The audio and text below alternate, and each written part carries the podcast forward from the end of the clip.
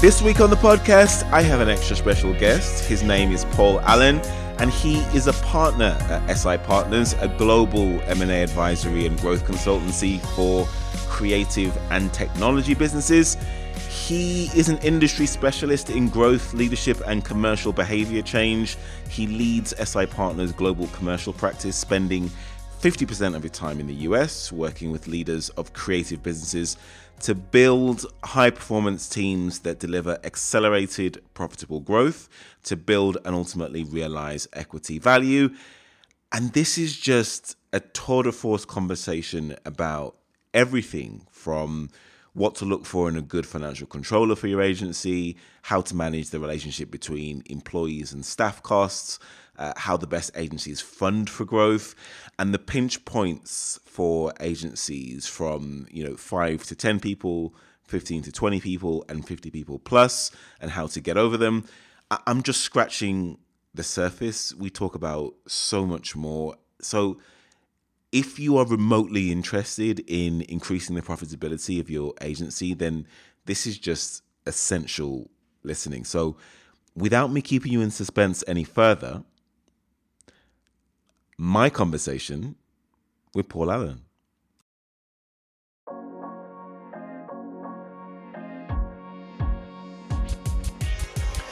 Paul Allen works with both the M&A and consultancy teams advising on commercial behavior change, business process improvement and commercial and transaction modeling. He splits his time between the UK and the US, working with best-in-class creative agencies in both territories. His recent M&A work includes the sale of Hanover Communications to Avenir Global, the sale of What If to Accenture, and the sale of Happy Marketer to Dentsu Aegis Network. I'm very much looking forward to the conversation. Paul Allen, welcome to Agency Deal Masters. Hi, thank you for having me. It's an absolute pleasure. I've been looking to forward to speaking to you for quite some time. Let's start at the beginning of your career. Um, you knew you wanted to be an accountant from a very early age, 16. Most kids of that age want to be an accountant, or want to be an astronaut, even, or a doctor, or a professional sports person, but you were a little bit different what was it about accountancy that drew you to the profession? Um, it's a it's a difficult one to say, to answer, to be honest. But mm. I think it was it was more in terms of um, thinking about ways to solve business problems, and I think uh, what accountancy gives you is kind of real insight into uh, into business issues. Mm-hmm. Um, and the, the, the commercial way that they operate and how you overcome some of those problems and, and grow the business. Hmm. Uh, for me, it's about using uh, maths and numbers uh, and logic to solve to solve problems within businesses. And you knew that from an early age, sixteen. You didn't want to fly a jet pilot plane or uh, play for your favorite boyhood football team or rugby team. well, yeah, I mean, those those all sound like great careers. Yeah. Sadly, um, I'm I'm colorblind, so that took the the pilot option away. And right. sadly, my uh, my my football skills aren't quite good enough to make a career out of it. Sure, makes makes sense. Well, you got your first taste of the media and marketing landscape when you worked for a packaging design agency, who I think had Britvic as a client at the time. Um, That's right. Uh, that was when they were doing those really unforgettable tango adverts in the in the nineties, where you had those those people with their orange gloves sort of slapping people across across the face. That must have made quite an impression on you as a as a as a young man. Yeah, no, it was great. I, I went from working in the city where it's a very kind of um, cutthroat culture um, to working, uh, as you say, in a, in, a, in the design agency where the, there's instantly there was a, a, kind of a spirit and a culture of collaboration.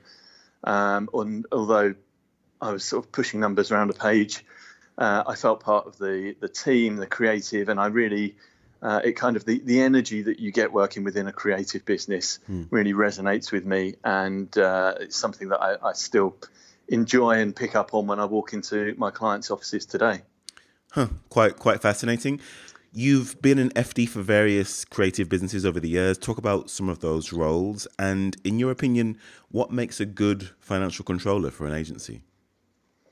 Sure. I mean, I've, I've worked in, in businesses of various different sizes. Um, So after the design business, I worked in a, a 10 person specialist media buying agency, um, which, uh, which was fantastic and gave me a whole, uh, a very rounded set of skills uh, and experiences because you, you're, you're not just running a department or running a team, you are involved in commercial negotiations all the way through from the lease for the water cooler all the hmm. way for the for the office and, and client contracts. So that gives you a whole a whole range of uh, new skills uh, to pick up on.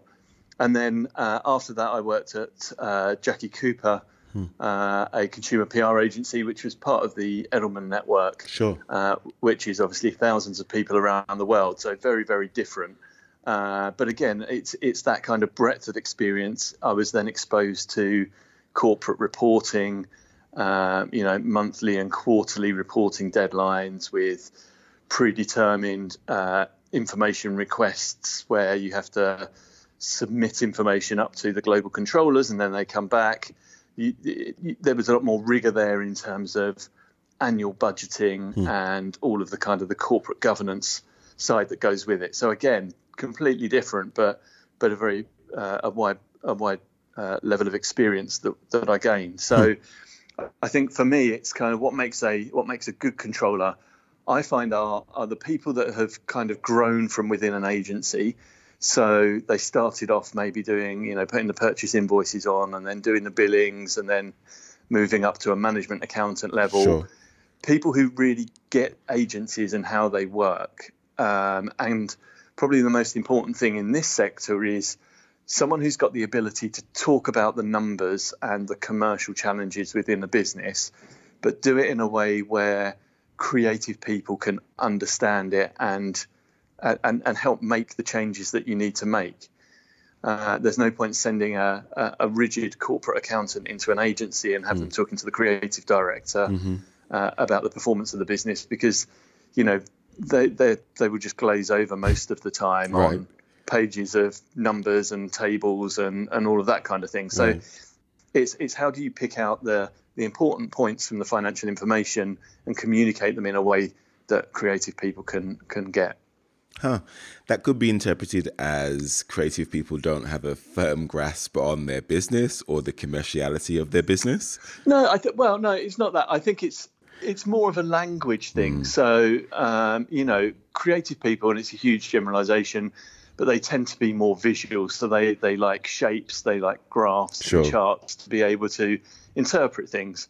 Uh, whereas uh, some people can get a lot of joy from sitting there and poring through a, a table or a balance sheet and, sure. and analysing out every single number. Now, everyone's different, but I think you, you need a good financial controller for me is someone who can change their communication styles to fit with the audience that they're talking to, whether that's maybe a planner who's incredibly analytical mm-hmm. uh, versus a creative who tends to be more uh, more visual. Sure, makes makes a lot of sense.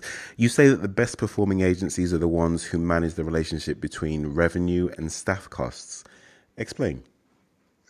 Yeah, so so I think that the the biggest problem that that we see uh, where people are struggling to to make good margin and struggling to to make profits, are where they kind of try and overcomplicate the business. And ultimately, what we're what we're talking about with agencies is time in terms of fees versus the amount you're spending on staff costs. So if you can manage that relationship, that's probably going to be somewhere around 60 to 65 percent of the of the cost base of the company is mm-hmm. coming through those staff costs. Mm-hmm. So and the rest of the the rest of the numbers then in the P&L are things like you know entertaining travel rent, that kind of thing, which you can which you can manage, and there's there's benchmarks out there. But really, the best performing agencies, the, the ones that we see, is that, that where they've got the flexibility to adjust their their headcount, their staff costs according to, to revenue, and that doesn't mean hiring and firing people. Mm-hmm. It means you know how much of your staff base do you have as freelancers? What roles could you have as uh, semi-permanent roles rather than full-time resource within the agency.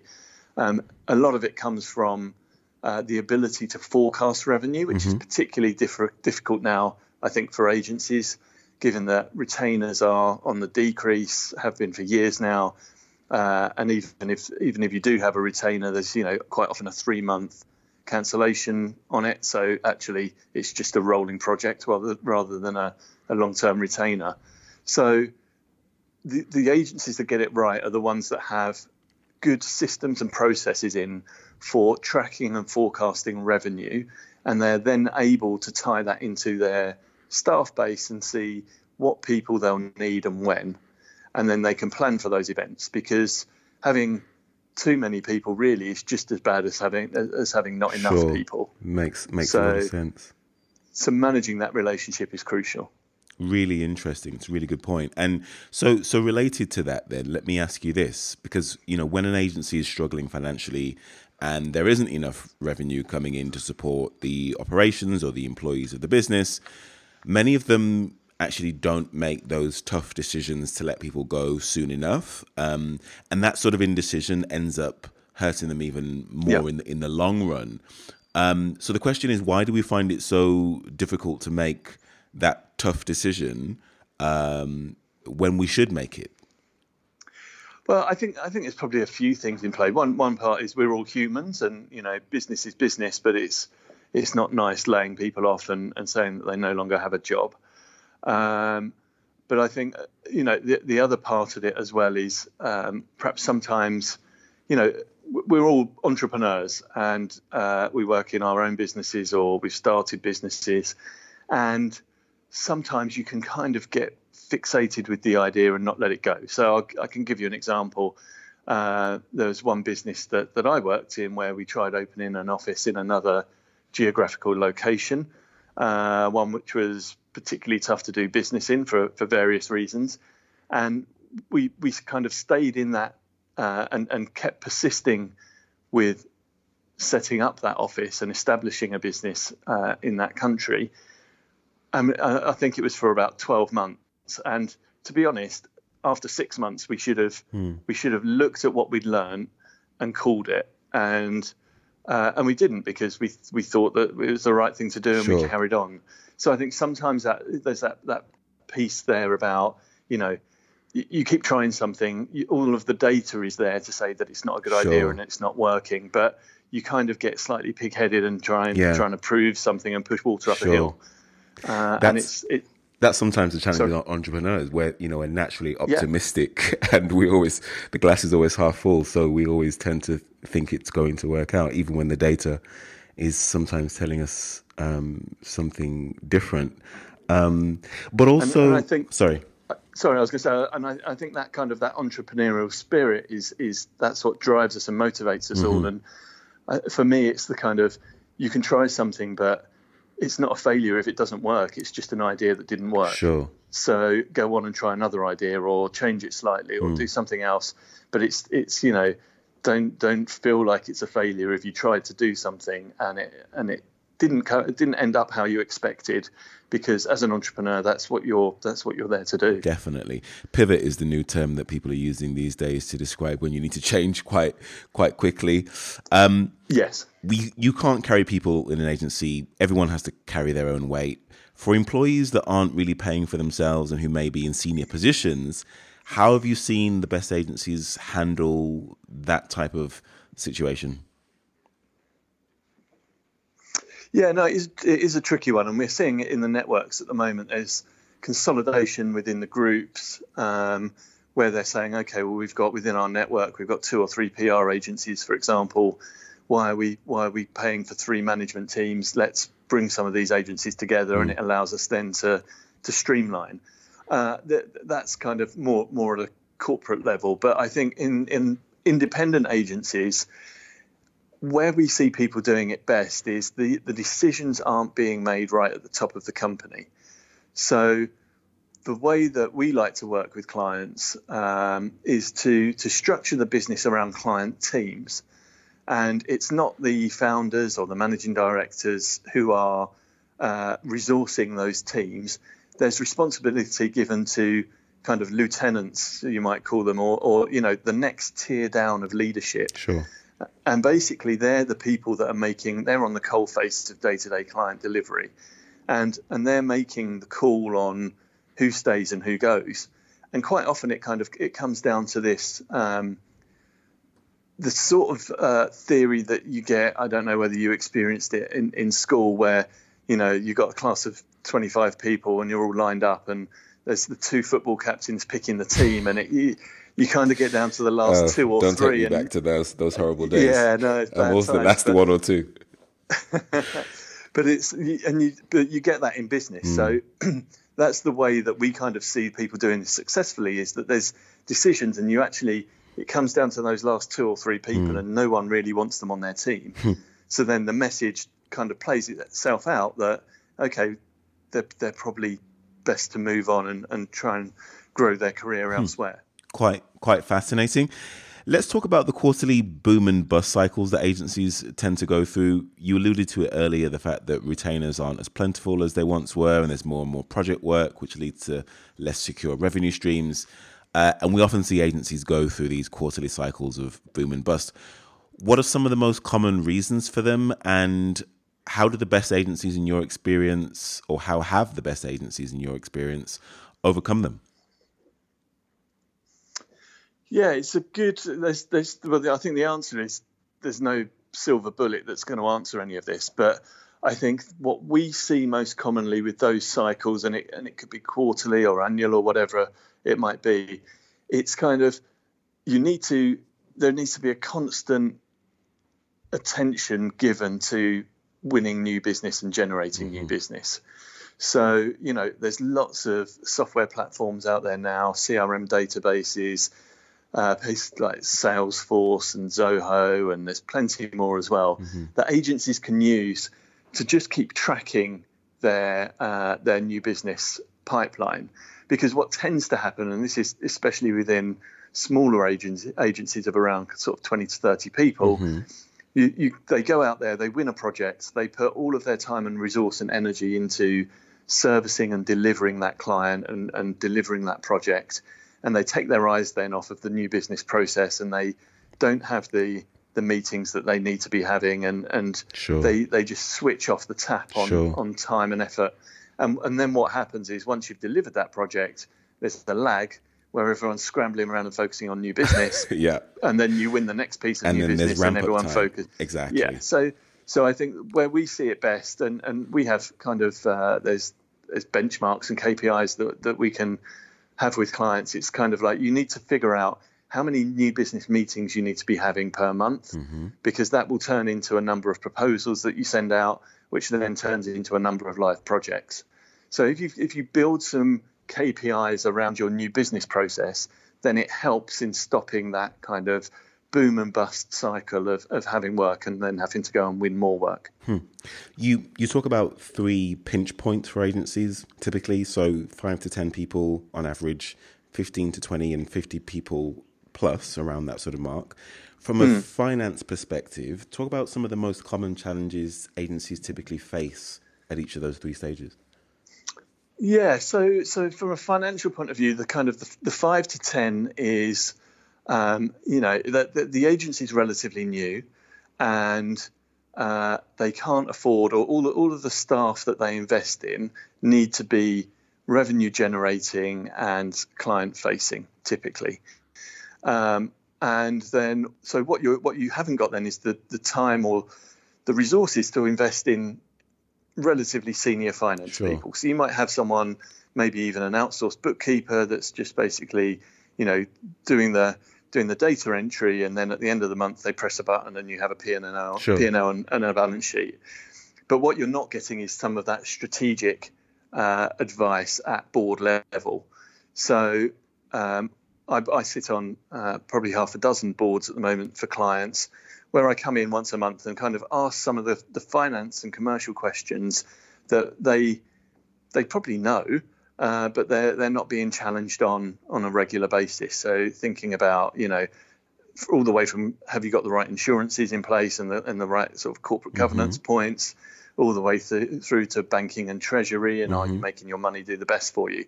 So at that lower level, that's the kind of you may have a functional finance person, but you you wouldn't have that senior counsel. Sure.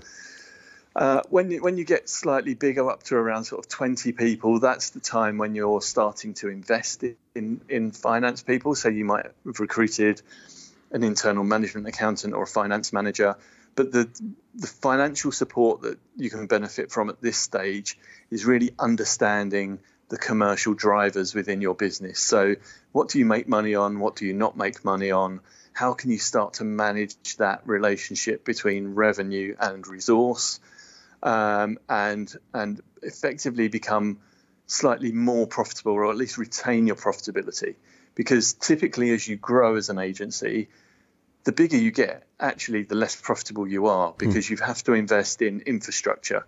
So by the time you get to 20 people, you're probably going to have to uh, be, be thinking about a finance person, quite possibly a HR person. Sure. There probably needs to be some kind of legal, um, typically outsourced at that size, sure. but but legal services. You have to invest in an accounting system, a project management system. You know, there's all these things that you need to do mm. when you get to that size that actually are, are drains is, is draining on your profits huh. and reducing your margin. Um, and then when you get up to about 50 people, you know, to, to grow from that point, what you really need to do is to create that right internal infrastructure, which is, you know, typically for us, it's it's grouping the business into client teams and then putting someone at the head of those team that team who is responsible for certainly the the revenue and the staff costs associated with those clients. Hmm. And a lot of the work that we do with agencies of that size is helping them to with that organizational design and then training people on how to be commercial. So I remember from my agency days there was this kind of myth about, you know, oh it's a bad thing if we make profits. Well, no, it's not. Profits are there. It's not so uh, it's not so that the, the people can people at the top can take huge dividends. They're there because it allows you to reinvest in growth. It allows you to reinvest in the team and pay bonuses and pay rises right. and allow promotions. Sure. You know, so so profit's not a dirty word, and and what, what you need to to have when you get to that size are grown up people that are having day to day conversations with clients, and they are thinking about things like scope creep and increasing prices and all of those things, and and having those conversations with clients. So when an agency is around the 20 to 30 people mark and they've been around for maybe three to five years, they may start to think about an exit or selling their business at, at some point in the future. Um, talk about sort of what that process looks like um, and what do buyers look for in agencies and in your experience what are the main uh, value drivers of a deal that, that really are appealing to buyers sure so i mean it's it's, it's a difficult question because there's each buyer will have their own strategic priority. But I mean, I would say, first of all, build your agency and be the best at what you can be. So, quite often we see people thinking, you know, trying to be generalists or trying to do everything for everyone, and, and that doesn't really work. So, I would say the first thing is on your, your proposition is pick something that you're brilliant at and be brilliant at it. Mm-hmm. Then beyond that getting ready for sale, it's kind of the, the main driver of deals are capabilities. So you need to have compl- uh, you need to have um, capabilities that are rooted in. Uh, it used to be digital. Now, kind of everyone assumes that everyone is digital. Sure. But if you've got capabilities that are data driven, you understand certainly existing technologies even better if you understand the emerging technologies and you can link those through to your core proposition, that's going to be incredibly powerful mm-hmm. in, in the market today. So, you know, people out there at the moment, the buyers are looking for uh, creative agencies that understand technology platforms. So they understand the CRM databases and they kind of get that, okay, over here you've got this data platform with lots of information about potential consumers but how do we communicate with them? How do we talk to them? What what's the best channels? What's the best messages? That's what they're looking for to to effectively drive sales. Hmm. When should agencies really start thinking about preparing for a sale or an exit? Um, I, I mean, I think I would just, for me, it's a focus on build the best agency you can. Right. So be contemporary in, in the in your range of capabilities. Try and work with as many big blue chip multinational companies as you can. Right. Uh, build a build a second tier of management underneath you so that there's succession there. So don't just be the two or three founders at the top. You have to build a team. Um, you have to prove year on year growth. So don't have one year of spectacular growth or spectacular profits and think you can go to market. Mm-hmm. You need to show that it isn't a blip or a one off. And you also have to show that the growth is going to be ongoing in the future. So substantiation for growth going forwards. And finally, you kind of you, there's certain minimum levels of profit uh, that buyers are looking for. Sure. So if you're making a million pounds worth of profit, you're going to be a lot more interesting to a lot more people than if you're making half a million. Sure. Makes makes complete sense. Let, us talk a little bit about SI partners. Um, the business is typically made up of 70% consultancy, helping agencies grow, and 30% is roughly sort of M&A and corporate finance. And we mentioned some of the deals um, at the top of the show. What makes SI Partners different to other agency advisory services on the marketplace? Um, I think what what we bring is a global perspective. So um, we we kind of we have so we have offices in uh, London, uh, which is the founding office back in 2001. Mm-hmm. Ten years ago, we opened in Hong Kong. Uh, we have a team of, of people out there now. We also have a team of people in Singapore, mm-hmm. Uh, in Shanghai, and also New York. So what we're able to do is to provide a, a global perspective of the M&A market. So we know the Asian buyers, we know the US buyers, we know the European buyers, and we we feed all of that into our own CRM system so that even though we are global in terms of our, our footprint and our headcount, that everyone's on the one system. So if I have a conversation with someone in New York, that gets logged in our system, and then anyone in Asia or anywhere else around the world can see what that conversation was and what that buyer might be looking for. Huh. Quite fascinating. Really, really interesting. So, so what sort of agencies do you typically help most? Is it those agencies that are experiencing quite a lot of organic growth sort of quite early on, or perhaps they they know they want to sort of exit in maybe two or three years' time, and they get in touch with you. How at what point do you typically start engaging with an agency, and of what size in their in their journey do you engage with them?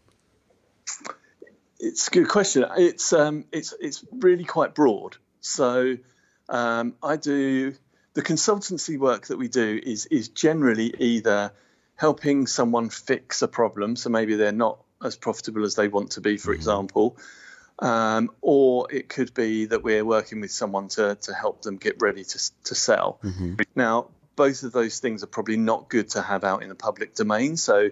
There's lots of instances of agencies that we're working with that they won't feature on our website, for example. Mm-hmm.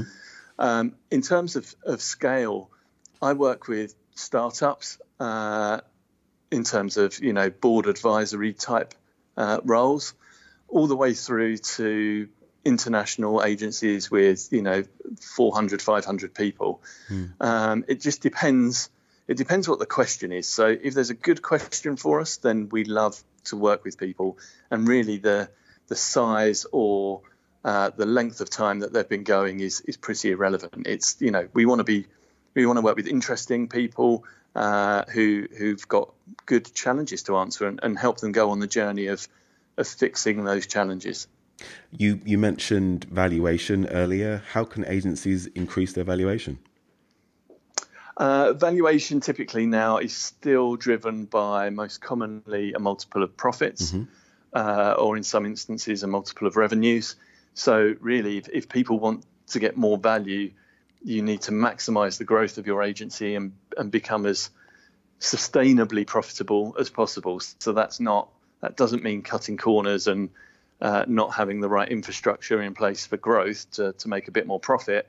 It's about how do you how do you build and grow the agency whilst at the same time making sure that you've got the right infrastructure in place. Right, right. Sort of leadership team culture, uh, sort of a history of, of profit making over a number of years, as you've as you've mentioned, uh, and not those peaks and troughs. You mentioned leadership team and, and, and that being quite an important part of actually building a successful um, agency.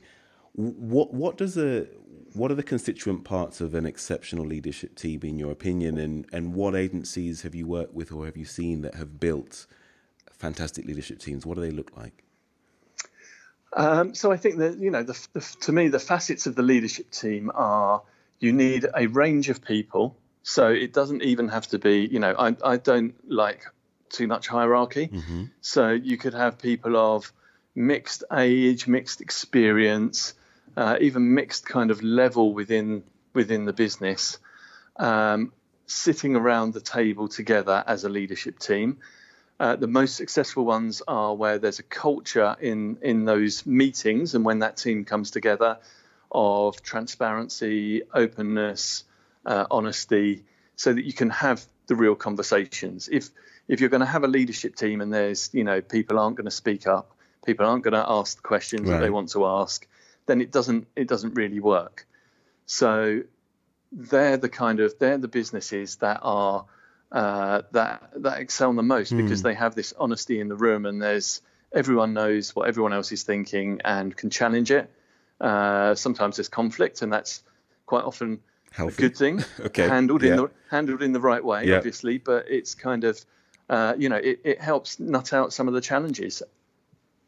Really, really interesting. And I guess our are people is it important to sort of hire for those people who because i guess the question is how do you hire for those attitudes characteristics and behaviors of the leadership team who are going to be quite vocal and outspoken? If they do have an opinion they voice it because you might have a really capable um, member of the leadership team uh, technically but if they aren't able to verbalize their opinions and sort of challenge and push back on sort of what's been brought to the table, um, there's less value in having that that member of the of the team. So how do agencies and I don't know whether you've come across this, but how can they how can they make sure that they are recruiting or sort of onboarding the right capabilities and skills to be able to uh, sort of share their opinions quite openly without it leading to conflict?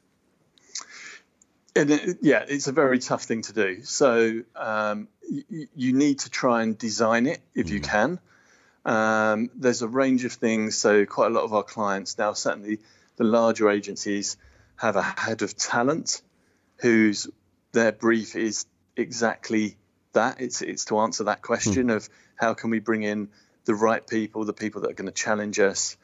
Uh, and it's not an easy job. It's it's kind of a full time job. And then throughout the recruitment process, I think you need to to bring into it your culture and values and uh, what behaviours you would expect from them uh, and what's acceptable mm-hmm. and not acceptable um, to try and suss all of that out. But again, you know, you can interview someone three or four times for, for an hour or two hours each time until you get into that that boardroom atmosphere that with that leadership team around you you're you're not going to find it out. So it's another one of those things of you know sometimes you're going to have to take a risk sure. on a hire uh, and see how it plays out. But you know that's the joy of being an entrepreneur. Hmm. And to, to, to your point, you made a good point there about you know some people um, just just don't react well in the room and they just want to do their j- day job. That's absolutely fine. There was there was one business that we worked with uh, where the managing director was hugely talented, um, but actually just found that, that being in that leadership team with all those people was not the right environment for him. And and so then that's absolutely fine. So what we did was took him out of the leadership team, and he was happy with that. He was happy that the team amongst them would make the right decisions, mm-hmm. and and he could then just focus on doing what he loved doing, which was being a practitioner. Hmm. Well, let's talk a little bit about growth because you mentioned earlier that obviously the the best approach for agencies is not necessarily to sort of cut costs if they do want to improve their profitability. It's to actually sort of win new business and to be proactive in in doing so. But f- from a finance perspective, from all the agencies that you've worked with and that you see in the market, what are some of the most common reasons they're unable to grow and become profitable? Um, I think uh, confusion over over who they are and what they do. So the proposition. So I think you need to, you know, the, the, the, this sector is incredibly competitive now, and there's lots of people out there saying that they're doing various different variants of what each other are doing. So, you know, to, to be able to grow and win new work, you've got to be very clear on what your proposition is and why you are different mm-hmm. and better than your peers in the sector. So having that kind of, you know, cliched USP of what makes you different, the elevator pitch, mm-hmm. whatever it might be, it's it's really important for growth. And it's also really important to run a new business process. So there's some people out there that think, you know, work will just come to them. It may well do, but what you also have to do is put the effort and the hours in of walking your clients' corridors, trying to grow business. Um, organic growth is far easier than going out and winning new clients. So I would suggest you you invest more time in that uh, in that activity of, of growing the clients you've got. Okay, upselling and cross selling um, to your existing client base. Yeah, okay, yeah, exactly. As opposed that. to winning new new accounts. But isn't there? Mm, isn't so from the clients that you work with and that you've seen historically, the best way that they've grown is by growing, or the quickest way that they've grown is by growing their existing accounts, not necessarily knocking on new doors and bringing yeah. in new new revenue. Is that right? Yeah, absolutely. It's it's you know again once you start going into pitches against mm. five or six different agencies, you know the odds go down on winning the business. Mm-hmm. You've got to do a lot of the work. You then have to invest in building the relationship so so you know it's it's a lot more efficient as much as you can to go into your existing clients and say what other problems can we help you with what other challenges mm. are you mm. are you dealing with at the moment that we may be able to help you with and try and go in and get some of that business maybe from other brands if you're working for with one of the big uh, big corporates like a Unilever sure. or a P&G or whoever it is then going in there and saying well we're working on this brand with you in this way could you introduce me or how do I how do I talk to the person over there with that brand sure. about how we might be able to help them or going to them with an idea and saying you know you've got this brand over here. We thought this would be a really interesting next step. Who can we talk to about it? Hmm. really so that's that, that's far easier than going out and winning new clients. Yeah. Um, obviously, I think you need to do both, but the quickest growing agencies that, that we see are ones where they focus their efforts on organic growth of existing clients. Right. Quite quite fascinating. Let you you mentioned a little bit earlier that the agency landscape is increasingly competitive, um, and that there are, I guess, more entrants coming into the market uh, with increasing regularity. What's giving rise to that? Why has the landscape? Why have the number of agencies increased in the last few years? Um, I think at the moment there's kind of this. There seems to be quite a lot of startups here in the UK. Hmm. Um, I think agencies are, uh, or clients seem to be consolidating their spend. So they're using less agencies. There's lots of clients both here in, in, in the US that I've spoken to recently where they're, they were on the, on the roster with a client. Um, and then they heard from that client that they're reducing the number of agencies on their roster. That's a very common common thing that's happening at the moment, which of course makes it more competitive because uh, there's there's fewer fewer agencies that you're up against, sure. but you're competing for the for the same uh, for the same budgets. So there is opportunity there that you could actually then increase your spend mm-hmm. because some of the money that was going to other agencies might now come to you. Mm-hmm. Um, so you have to be very focused on the clients that you're targeting.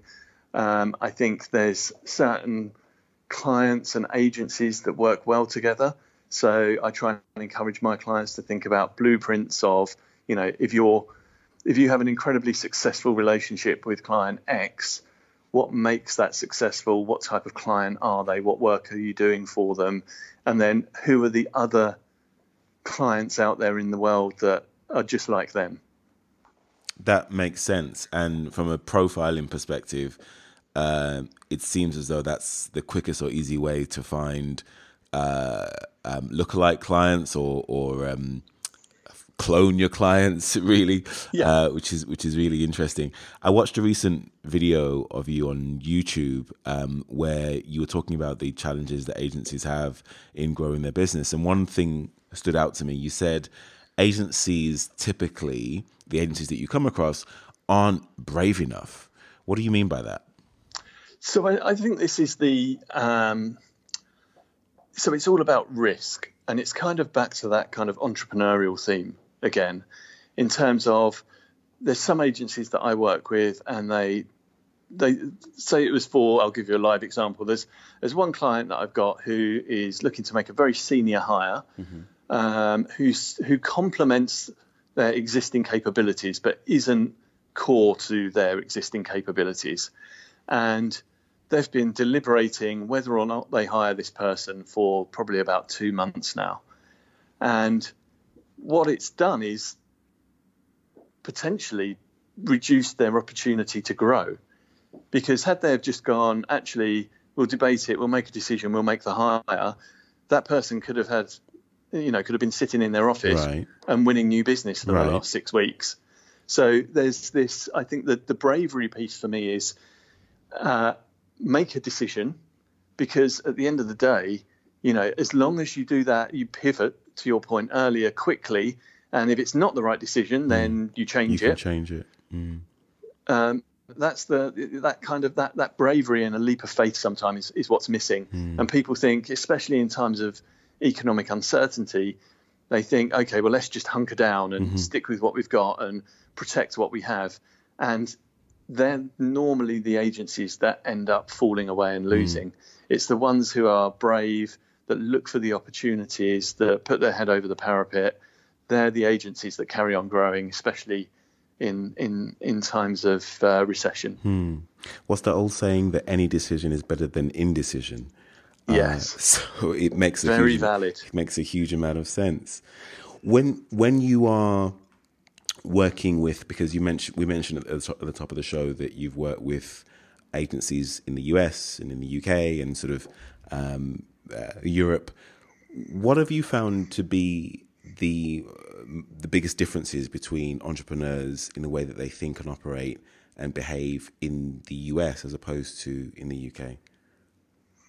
Um, it's a good question. I think that, so. What I tend to see in the US um, is that people make decisions faster. Mm-hmm. Um, certainly, I spend the majority of my time in New York, which is its own kind of unique bubble anyway. Sure. But uh, you know, business culture out there is all about getting things done. It's about deliverables. They want to they want to see clients want to see exactly what they're going to get, and then they want proof afterwards that that is exactly what they've got. Mm-hmm. Um, and I think the the other difference in culture for for me is also um, they're quite protective in the US, certainly from a financial perspective. So over here we have uh, Companies House, and we have lots of you know uh, surveys that look at the financial performance of marketing agencies, mm-hmm. and there's a there's a level of transparency in the UK on financial information. Certainly, that increases as, as the bigger the bigger you get. Um, in the US, they don't have that, so there's there's a lot of when I talk to my clients in the US about possibly even sharing revenue numbers with the wider agency and the team, it makes them incredibly nervous. Really interesting. They, there's there's this reluctance to share any financial information, uh, which which you know is a shame, and I think you know, but I can understand why why it's there because they don't have this access to public information sure. in the way that we do in the UK. Sure. Not even they, they don't see the benefit of sharing with, that with their team to provide transparency, trans, transparency and sort of visibility of how the business is operating. I mean, yeah, some some do. Some are open to it. Mm-hmm. Um, but I mean, it's it's never been questioned when I've either worked in agencies or uh, or worked with agencies since I've been at SI. Hmm in in the UK, it's kind of yeah, of course. Well, why wouldn't we share financial information? Mm-hmm. Maybe not profit, but you know, or individual people's salaries, but certainly revenue. Whereas in the US, it's kind of there's this thought of, um, okay, well, because of the labour laws in New York, someone can leave and serve a week's notice and then go and work with a competitor down the road.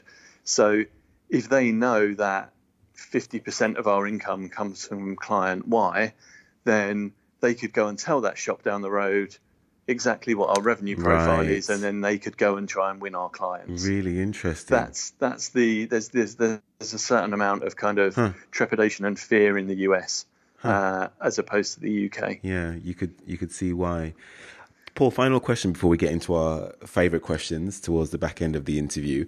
Um, in a growing economy, a client's marketing budget will often be increased to kind of stimulate demand, but in a declining economy or a recession, marketing budgets are often uh, shrunk. They often tend to shrink um, to keep operating budgets sort of to a minimal cost. And when marketing budgets are reduced, uh, so are agency expectations. Um, how can agencies protect themselves in those leaner times when marketing budgets are or have been reduced from a number of clients that they're working with? Yeah, it's a tough one. I think, you know, for, for me, again, it's about being brave uh, and thinking of new ways uh, and new ways of doing things. So there's a lot of our clients now that we're talking to about productizing services. Mm-hmm. Um, so instead of responding to a brief with a, yeah, this is what we're going to do, it's a scope of work, here's the team sheet and how long everyone's going to be spending mm-hmm. on it, mm-hmm.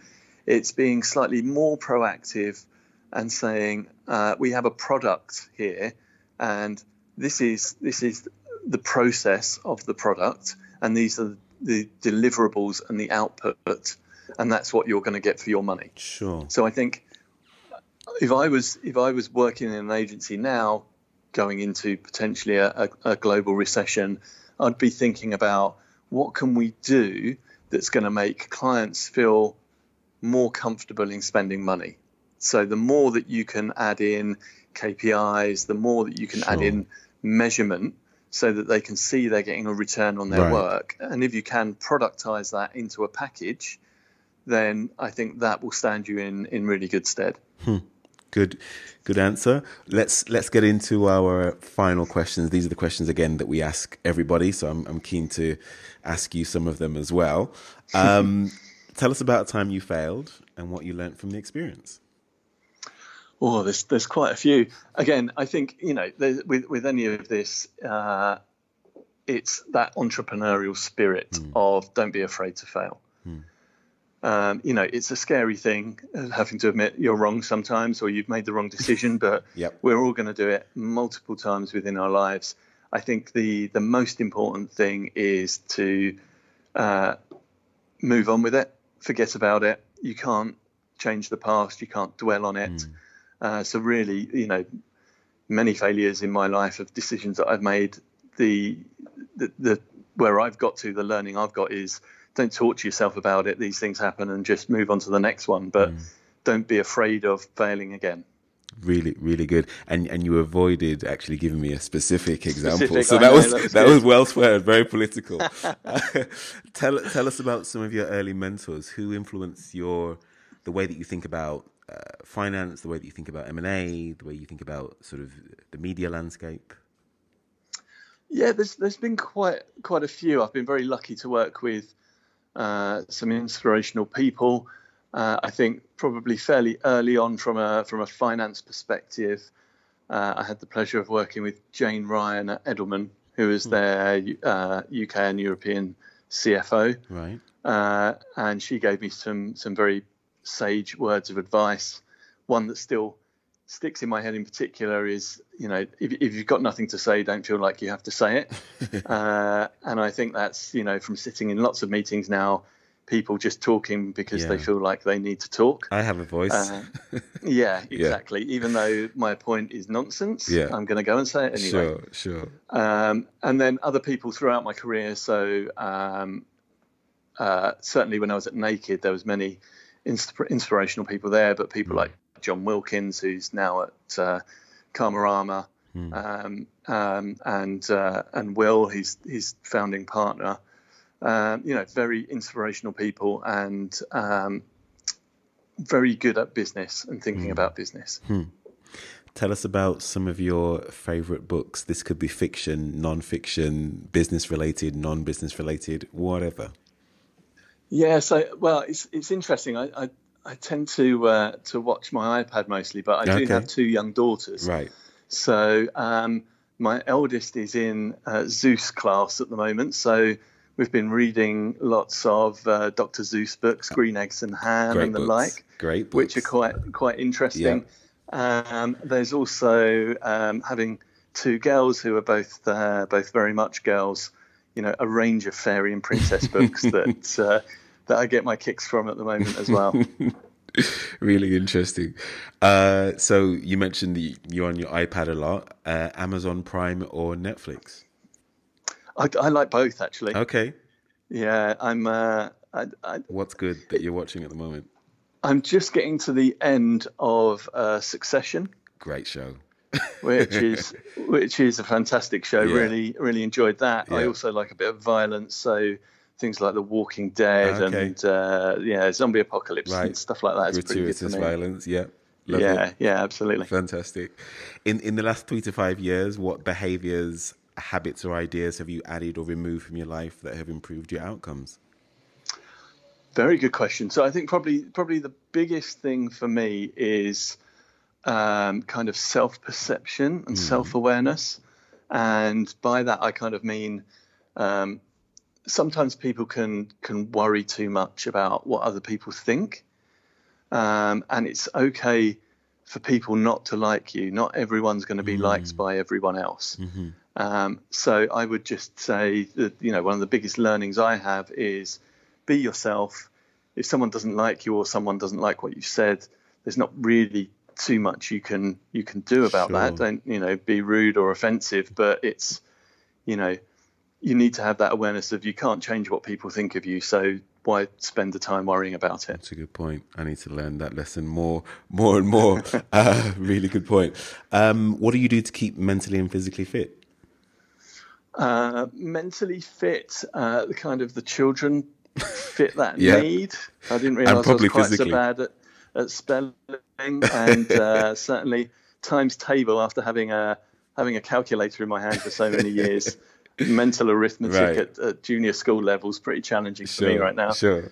Um, and physically, it's you know the the usual. I, I used to play golf, uh, not so much now, but I do try and get to the gym two or three times a week. Great, fantastic. And my final question, in fact, one more question before my final question.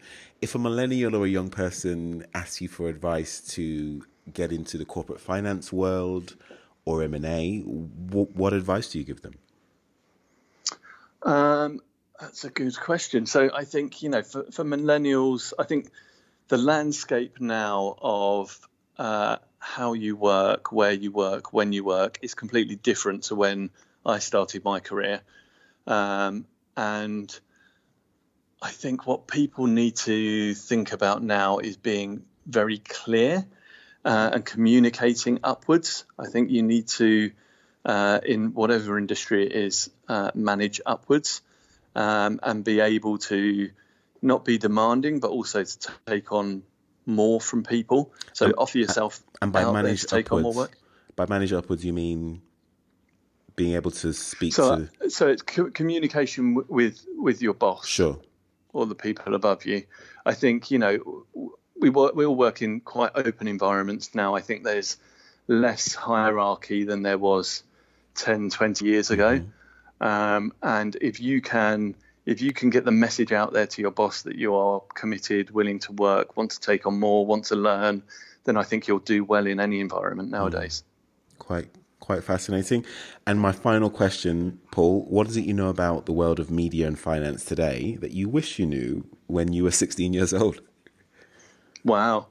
Um, well, I think uh, the mistake I think everyone needs to to um, when they're thinking about working somewhere to think about their own culture and values. Mm. Uh, I learned quite early on in my career, fortunately, that the city probably wasn't the place for me mm-hmm.